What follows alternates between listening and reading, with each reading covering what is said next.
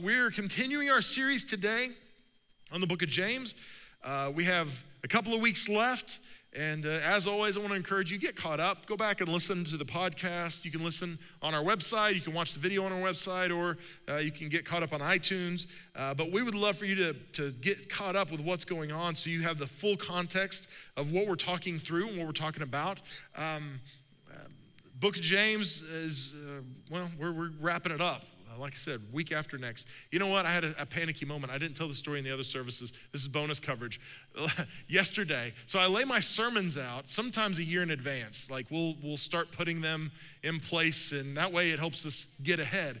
And so, um, so I had planned my the, the message, and we had laid it out. And yesterday, I was at the church early, and I looked and I realized uh, the message that I had laid out was it it wasn't the right one.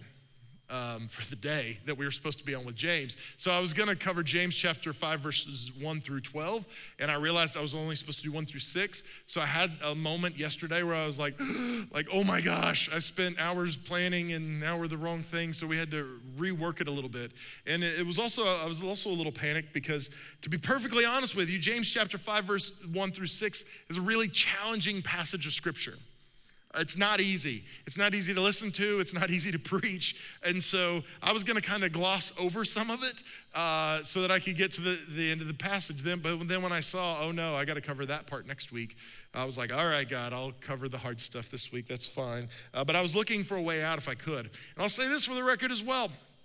Um, I did the giving portion before the preaching on purpose because I'm not trying to manipulate anybody. We're going to talk some today about um, about generosity. We're going to talk some today about our hearts. We're going to talk some today about money and and um, and our stuff. And so I know that makes people uncomfortable already. You're like, oh, like you're hanging on a little tighter. That's okay. Buckle up. It's going to be good. I promise. But I'm just giving you a warning. We're going to talk through some of this stuff, but it has nothing to do with trying to manipulate you to give. It has everything to do with um, I want you to hear God's heart for you and what God really wants from you. It's not about your money, it's about your heart. So that's what we're going to talk through today. So I'm going to start in James chapter 5, verse 1. And uh, if you've got a Bible, you can turn over there. If you don't have a Bible, uh, you can look at the screen. The scripture will be up there. It says in verse 1, this is James talking to the church. He says, Come now, you rich, weep and howl for the miseries that are coming upon you. Now, can you just tell right now that you're already encouraged and blessed? Like you're like, yes, I just feel like I, we can stop right now, Mel. I'm good. I could walk out of here and feeling encouraged, kicking up my heels, whistling a happy tune.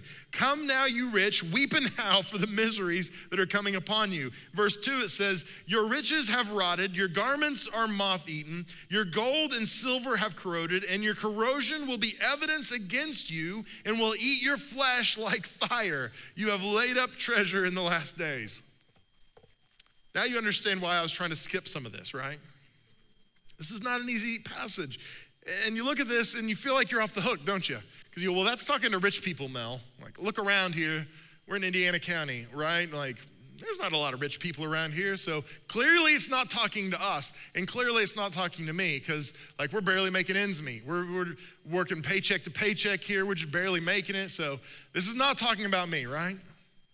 But this is the thing when we look globally at humanity, we have to understand that even the poorest people in Indiana County are statistically some of the wealthiest people in the world. Like that, that's, that hurts a little, Mel. I don't like hearing that. I understand. Um, I, don't, I don't like preaching it a whole lot either. It's challenging at times. But if you look at the world we live in today, uh, over a third of the world, over 2 billion people on planet Earth, live every day on less than $2 every day. They're trying to eke out a living on less than $2. Um, statistically, if you have two, house, uh, two cars in your household, you're in the top 1% of wealthiest people in the world. So, do you feel rich? No, probably not. But I got good news. You're rich. The bad news is this message is for you today.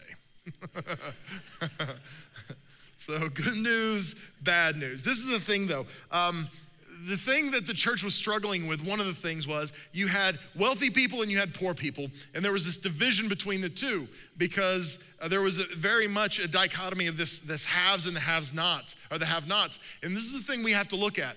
Um, in this room, we are all haves because we've been blessed. God has blessed you. God has blessed me in so many ways. It's crazy. And there are times I, I think, man, my life would be better if I had this, or man, my life would be easier if I just did that, or whatever it might be. But at the end of the day, God has blessed us in huge ways. And we should be really grateful for that. One of the ways he's blessed us is we were born in the United States for the most part. We were born here into a nation with lots of opportunity and lots of chances to get ahead and to grow. Um, when we talk about billions of people worldwide that live on less than $2 a day, it's hard for them to get ahead. But we've been blessed. And so it's not about um, dropping the hammer on you or trying to make you feel bad today. That is not what this is about because the Bible doesn't condemn us having things. I make jokes sometimes from stage about speedboats. Have you ever heard me talk about, you know, God, you've been praying for a speedboat, and sometimes speedboat get a bad, uh, a bad reputation. But you know what? It's okay if you have a speedboat. That's all right. But what God doesn't want and what the Bible condemns is when our heart is focused on stuff, like when we say, man, I gotta have a speedboat in my life. My life would be complete if I just had a boat. My life would be complete if I just had that big house. My life would be complete if I just. See, the Bible doesn't have a problem with us having stuff. The Bible has a problem with stuff having us. And that's the problem. It's, it's all about our focus, it's all about our devotion. Where is our heart focused? And what are we pursuing in our lives? That's really what this is about today. And this is something I want to make clear from the very start. God doesn't bless us to make us comfortable, He blesses us so that we can help advance His agenda and His kingdom on planet Earth. I knew that would be popular. I knew like you're shouting me down, amens almost. Um, but but God is not in the business of just making us happy. That's not what this is about. God is in the business of seeing people changed for His glory, about rescuing lost people and helping uh, and helping people who have been rescued to grow in their faith. That's what this is all about. When we look at this passage, he, he addresses the rich people. He says, Come now, you rich. And then he goes on to say, Weep and howl for the miseries that are coming upon you. And, and, again, this is a really depressing passage of scripture. But what he's trying to say is when, when we focus our heart and our attention on simply accumulating stuff and getting more things, the end result would break our heart if we really saw it. If we could step out of ourselves and see where we were heading and see where our, our, our road and our path was taking us, he said you would wail and mourn. In fact, the Greek word that they use here, actually, if it's a little translation, is translated as shriek. We would shriek if we could see where our heart is taking us. Because that's what happens with a selfish heart and selfish desire. It takes us to a place of destruction, it takes us to a place of emptiness. And James is telling the church if you realized how destructive this was, if you realized the path you were on, if you realized how selfish you're being, you would, you would mourn and you would grieve because of what's going on. And so this is what James is doing. He, again, he's, he's talking to the church and he says, take a step outside of yourself and look at where you're at and realize the path you're on is a path that ultimately leads to destruction. Um, if we look at these verses, there, there are three main sources of wealth in, uh, in ancient, the ancient Far East and Middle East, and even to some degree today. Uh, and I want to walk through those with you. So again, in James 5 2, it says, Your riches have rotted, and your garments are moth eaten. It says, Your riches have rotted. When it talks about riches here, it's, it's talking about um, grain or harvests. Um, one of the divisions in the church was between wealthy landowners and people who were day laborers. And uh, these wealthy landowners, what they would do is they would they would plant and then they would harvest and they would take their harvest and they would put their harvest in big barns or silos and they would protect what they had. And the good thing was they could store up, and if there was a famine or if there was a drought in the land, they were protected. They were insured against that because they would have something to eat. But not only that, they could take their reserves and sell it at a high profit so they could make a lot of money even in bad times. And so the danger in that is that sometimes when we think we don't have anything to worry about, our relationship with God wanes. We don't focus on it as much when things are good, if we're gonna be honest. When things are good, sometimes we kind of keep God at arm's length. Our church attendance goes down. We stop going to, to small groups. We stop engaging in godly community because eh, things are good. We're coasting. And then when tragedy strikes, when things start going bad, that's when we press into God. I'm probably the only one that does that. You people are all very stable in your walk with Christ, right? All the time. But we do this. This is human nature. We see it in scripture over and over, but it's common for us as well. And so the danger for us is when we get so comfortable in what we've accumulated that we we forget that everything we accumulate ultimately is very temporary.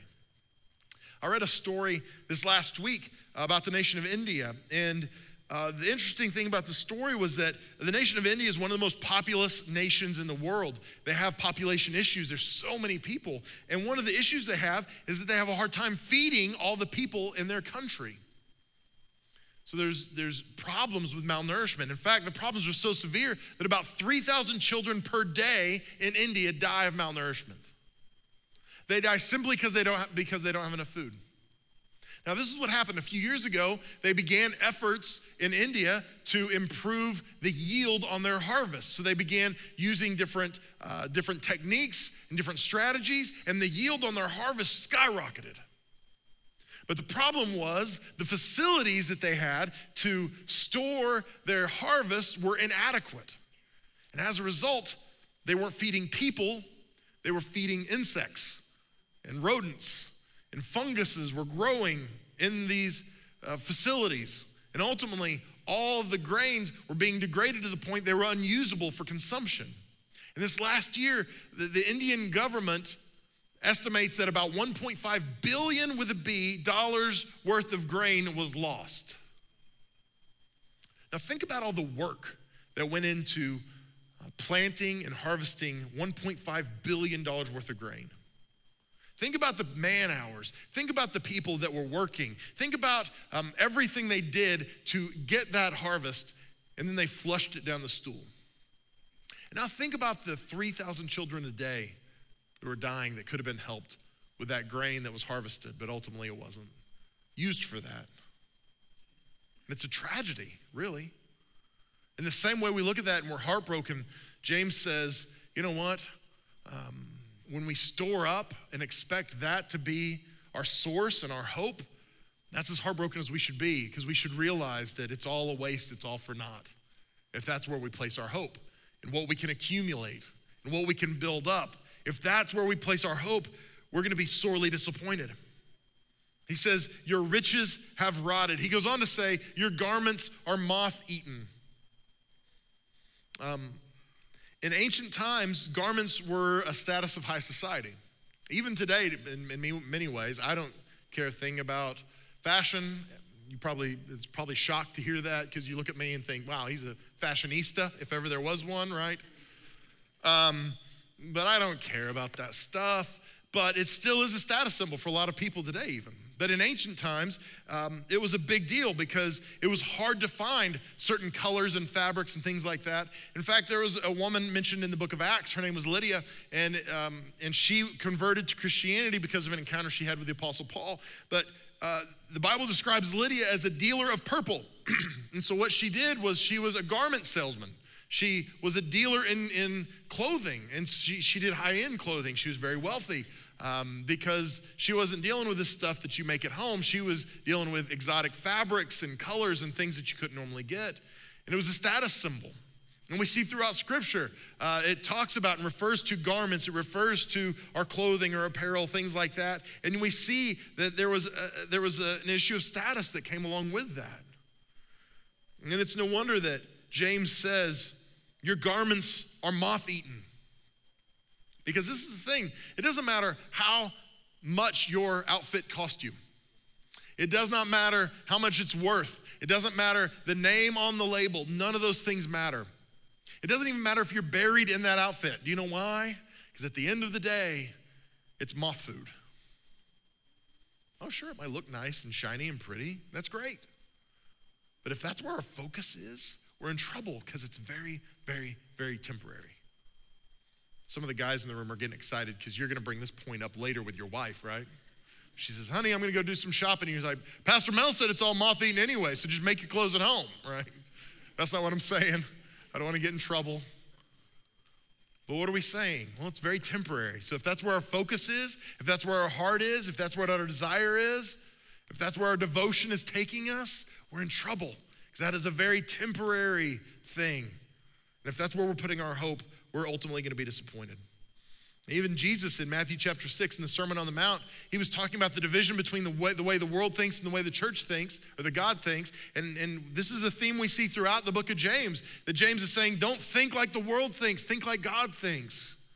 Align yourself with the way the Lord thinks, and you're going to be much better off instead of just traveling the same path that the world travels. And, and, and Jesus reaffirms that in Matthew chapter 6. Um, he, he said, Don't think like the world thinks. He says, don't, don't ask yourself questions like, What shall we eat, or what shall we drink, or what shall we wear? He said, That's the way the world thinks. Don't be worried about that kind of stuff. Worry yourself or think about the things that are eternal, the things that really matter in this life. The next part we're going to look at is gold. And by the way, I'm not the pastor that has to have three points and they all have to have the same letter, like alliteration for each point. It just happened that way. So when I say garments and grain and gold, I didn't do that on purpose, I promise. It just happened like that in Scripture. You can blame Scripture, okay? Um, so in James chapter 5, verse 3, it says, Your gold and silver, silver have corroded, and their corrosion will be evidence against you and will eat your flesh like fire. That's powerful, isn't it? that's that's scary almost, isn't it? Because you hear that and it's like, wow. I mean, is that a little over the top? And James is being very direct about this. And one of the things that was really interesting about this is, um, did you, I don't know if you know this, I didn't know this. Did you know gold and silver don't corrode? That they, they don't rust? I didn't know that. I just don't have enough gold in my life, apparently. Um, I get gold plates at the house. Uh, no, but gold doesn't rust or corrode. And it's interesting because James says, Your gold and silver have corroded. And well, that doesn't even make sense. Gold and silver don't corrode. So, so what does that mean? And I think one of the things James is trying to communicate uh, through this passage specifically, but especially in this last point, is that the things that we highly value are ultimately meaningless in this world. Uh, things that are earthly, that we uh, point a high value to. And gold would be one of those things. And gold feels very stable. If you're an investor, you understand that a lot of times the market is fluctuating, sometimes people move money to precious metals to try to insulate or uh, and even in ancient times they'd look at, at precious metals as, as solid and there's, there's no way this is going to deteriorate in value and it's, it's perpetual and it's you can count on it but james is questioning this and he says you know what even the gold that you highly value is going to ultimately corrode. It's going to go away. It's not going to be valuable. Did you know, um, side note, with the Olympics going on, I read that the, IO, the International Olympic Committee, the, the gold medals aren't made of gold. They're made of uh, copper and silver because it's cheaper, because they can't afford to, to make real gold medals, because it'd be $17 million to give away gold medals at the Olympics every year. So they make them out of silver and copper. But even that, we still value gold very highly, right?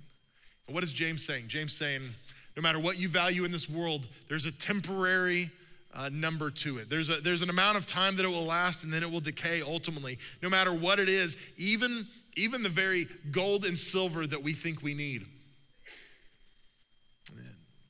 This is what we have to understand.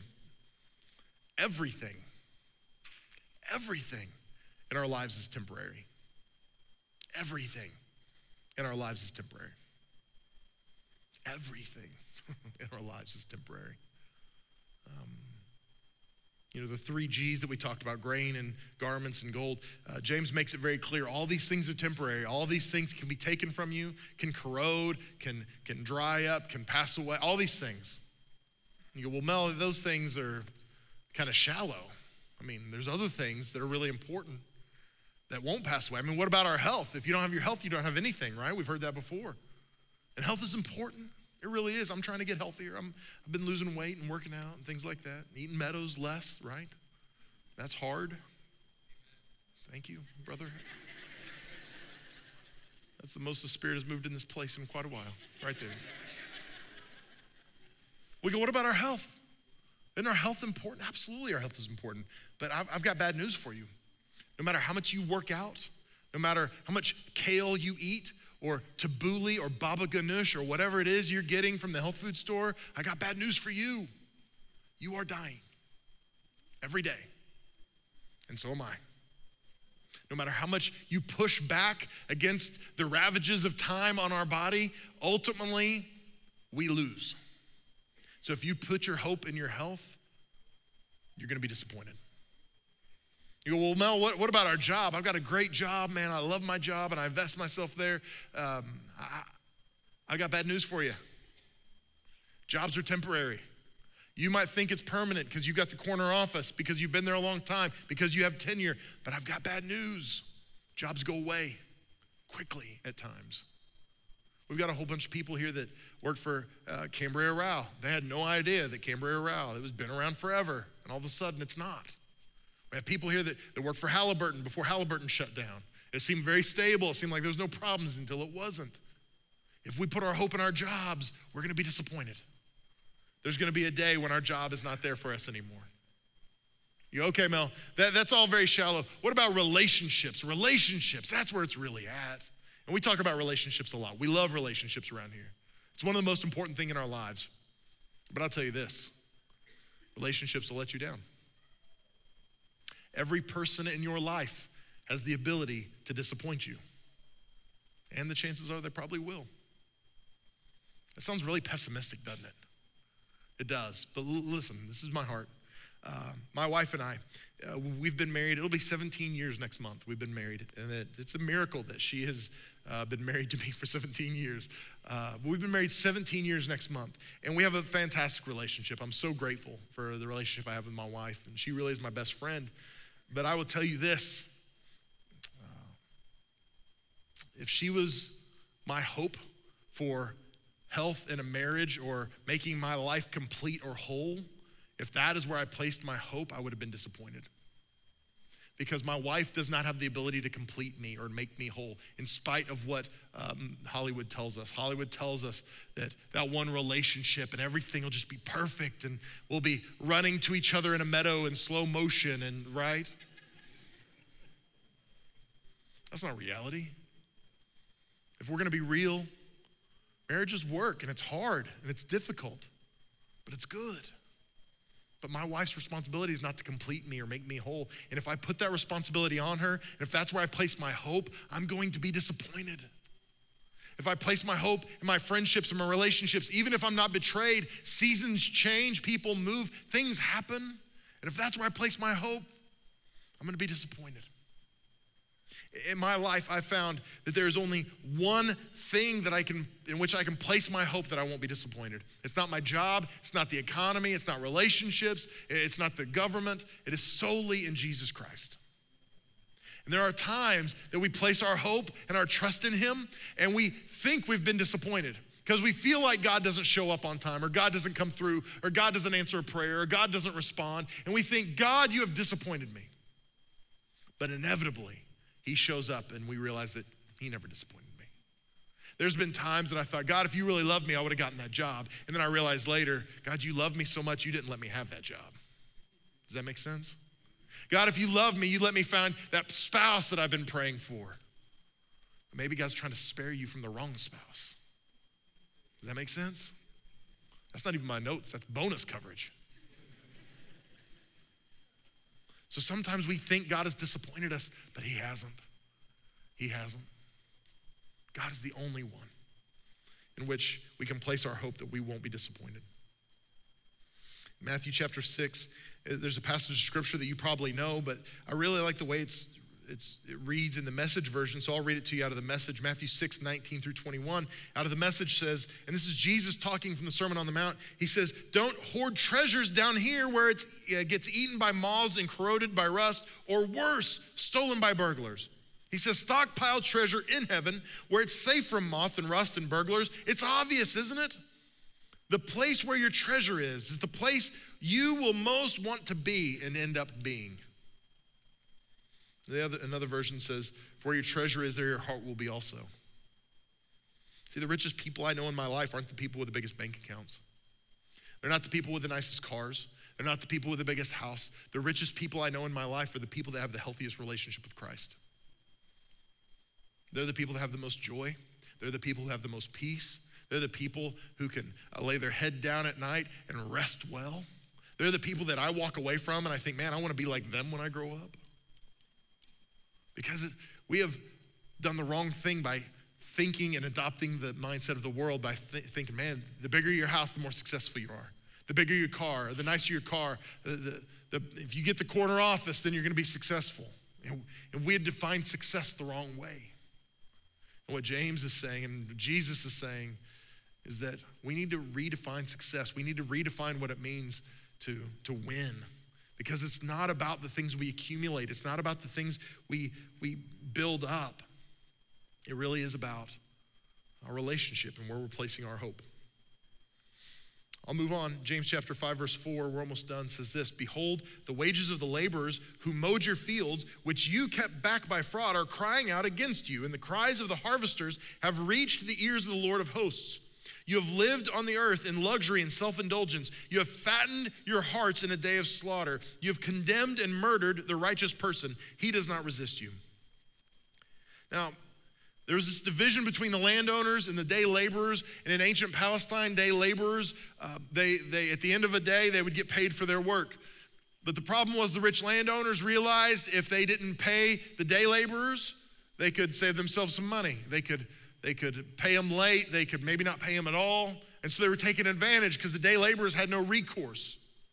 And so that's why we see um, throughout the Old Testament, especially, laws requiring uh, fair treatment to day laborers, that you pay them their wage when they earn it, because uh, it, was, it was a big deal and it was a problem, even among Christians at the time. And so, what James is saying is uh, the wages of the laborer who mowed our fields, he said, which you kept back, they're crying out to God. And the cries aren't, hey, God, this person did me wrong, you take care of them for me. Because that's the way we cry out sometimes, isn't it? When, when somebody has wronged us, we go, God, they wronged us, you go take care of them. I mean, don't kill them, but maybe maim them, right? Like, in the name of Jesus. And that's not what these people were crying out for. Because, see, these people couldn't feed their families. Most of these day laborers lived on the verge of starvation. They, they couldn't afford to send anything back at all.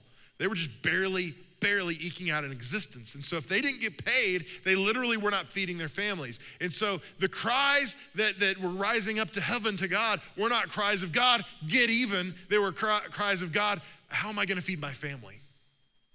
And the injustice that was happening there was more than God could bear. And he was going to bring justice upon, uh, upon these landowners.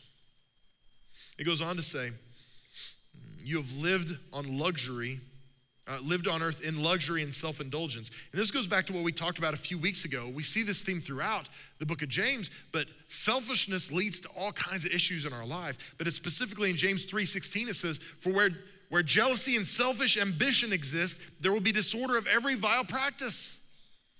There's all kinds of mess in our lives whenever we live selfishly whenever we live with a closed hand, when it's about what we can get instead of how we can give and bless and serve. So he says that's one of the problems that we've lived in luxury and self indulgence. About making ourselves comfortable. He goes on to say, You have fattened your hearts in a day of slaughter. Um, how many people eat bacon in here? Anybody eat bacon?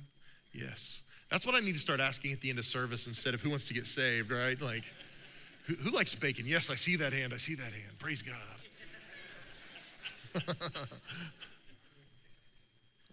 the room went up, and the rest, I mean, everybody in the room raised their hand just about, except the unhappy people. So, um, bacon's good. Comes from pigs. You know what you do with a pig? You fatten it up. And you do not name the pig that you're fattening up because some things are more important than pets, like bacon, right? So you fatten the pig up. And you're fattening the pig up for one purpose it's for the slaughter. And this is what James says. He says to the people whose heart is focused only on what we can get and what we can accumulate and what we can have. He said, You don't even know this, but your heart is being fattened up. You're fattening yourself up for a slaughter you don't even know is coming. Told you this was a tough one today. And this isn't a condemning word. James is trying to warn the church. He's trying to help them avert tragedy. And that's what I'm doing with you today. I'm trying to warn you. I'm trying to warn myself to guard my heart. I'm trying to warn you to guard your heart, guard your intentions. Because ultimately, it leads to destruction if we don't watch where our hearts are being taken and drawn. In 2 Corinthians chapter 5 verse 14 it says this. This is Paul talking to the Corinthian church. He says, "For the love of Christ controls us, because we have concluded this that one has died for all. He's talking about Jesus. He says, Jesus has died for all. He's paid that price. And it says, therefore, all have died. So when, when we enter into a relationship with Christ, we willingly lay down our lives. Our old self dies to take up new life in Him. It says in verse 15, and he died for all, that those who live might no longer live for themselves, but for him who for their sake died and was raised. See, this is one of the, the, the misideas or misunderstandings we have in church is that Jesus died so I can go to heaven. He died and lived again, was raised from the dead so that I get to go to heaven. And that's part of it, because heaven is a great reward. I, I'm excited that someday we get to go to heaven. But that is not the total sum of what Jesus did and why he did it. He did it, as we can see here in Scripture, not just so we can go to heaven, but so that we might live for God and live for the sake of Christ, so that my life will no longer be about me. And this is what I've realized. I have to live with an understanding in my life that my life was purchased with the price and is not my own. I am not the owner of my life any longer. That I am God's that he can do with whatever he wants. That means my preferences, my comfort, and my happiness all belong to God to do with whatever he wants. As I said earlier, the gospel is not a gospel of comfort, it's a gospel of suffering, unfortunately. So, what I have to do is say, God, I want to live my life in such a way that you can take it and use it however you want, wherever you want, whenever you want, even if it makes me uncomfortable, even if it's not what I agree with. Even, even if it's hard, even if it's not what I prefer, I want what you want for my life. Romans chapter 4, again, this is from the message version. I love the way this is written. In verse 2, it says, If Abraham, by what he did for God, got to, uh, got to, I'm sorry, if Abraham, by what he did for God, got God to approve him, he could certainly have taken credit for it. I want to stop there. What he's saying is, if Abraham could have been good enough to earn his way into heaven, he could have taken the credit. If he could work hard enough for God to go, okay, wow, I'm shocked. You did a great job. Come on in. He said Abraham could have taken credit for that, just like we could have. If we worked really hard and we could earn our way to heaven, we could get the glory for it. But that's not how this thing works, is it? You know, we are saved by grace through faith so that no man should boast. That's what Paul says. He goes on to say, but the story we're given is a God story, not an Abraham story. I love that. The story we're given is a God story, not an Abraham story. I love movies, and I love a good story. And so many times in my life, I've imagined myself uh, as the star of my own movie. Probably James Bond. right? But don't you imagine yourself as the key character in your story? You're the hero.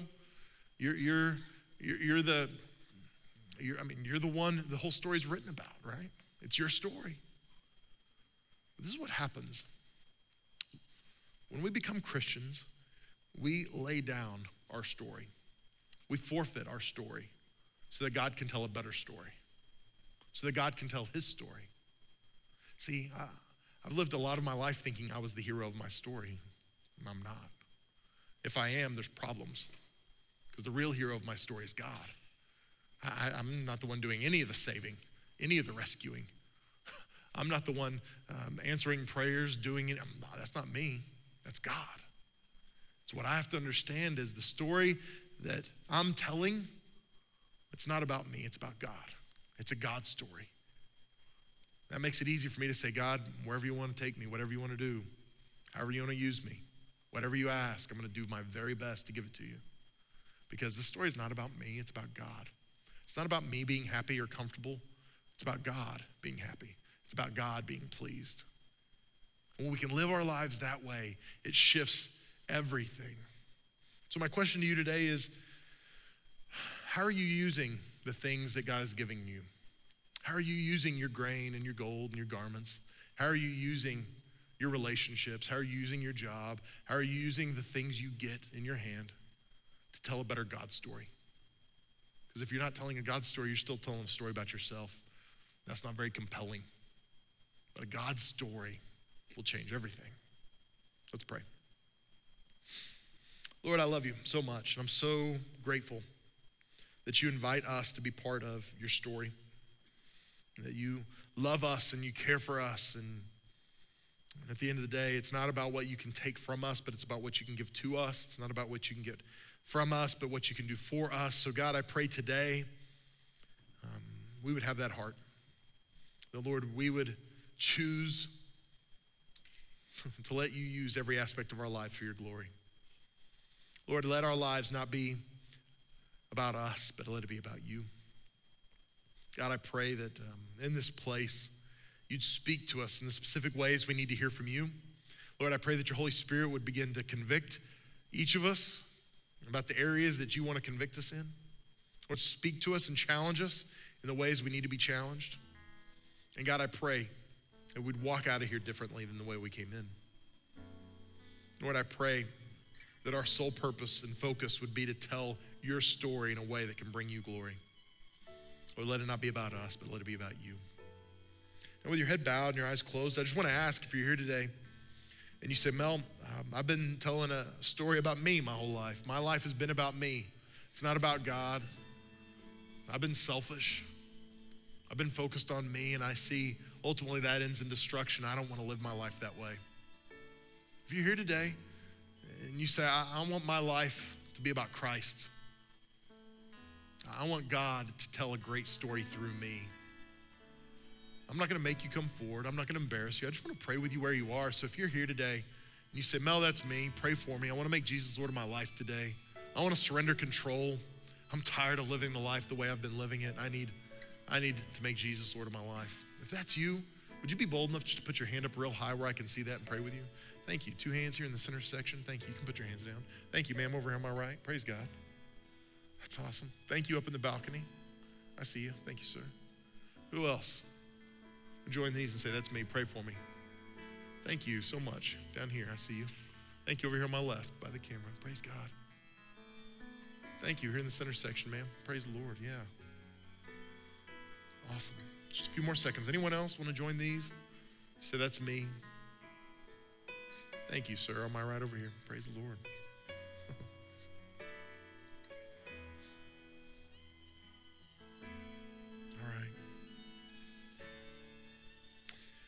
I want everybody in this place, whether you raised your hand or not, just to repeat this really simple prayer after me. Say this prayer out loud. Say, Dear Jesus, thank you for loving me, and thank you for saving me by paying the price for my sin on the cross.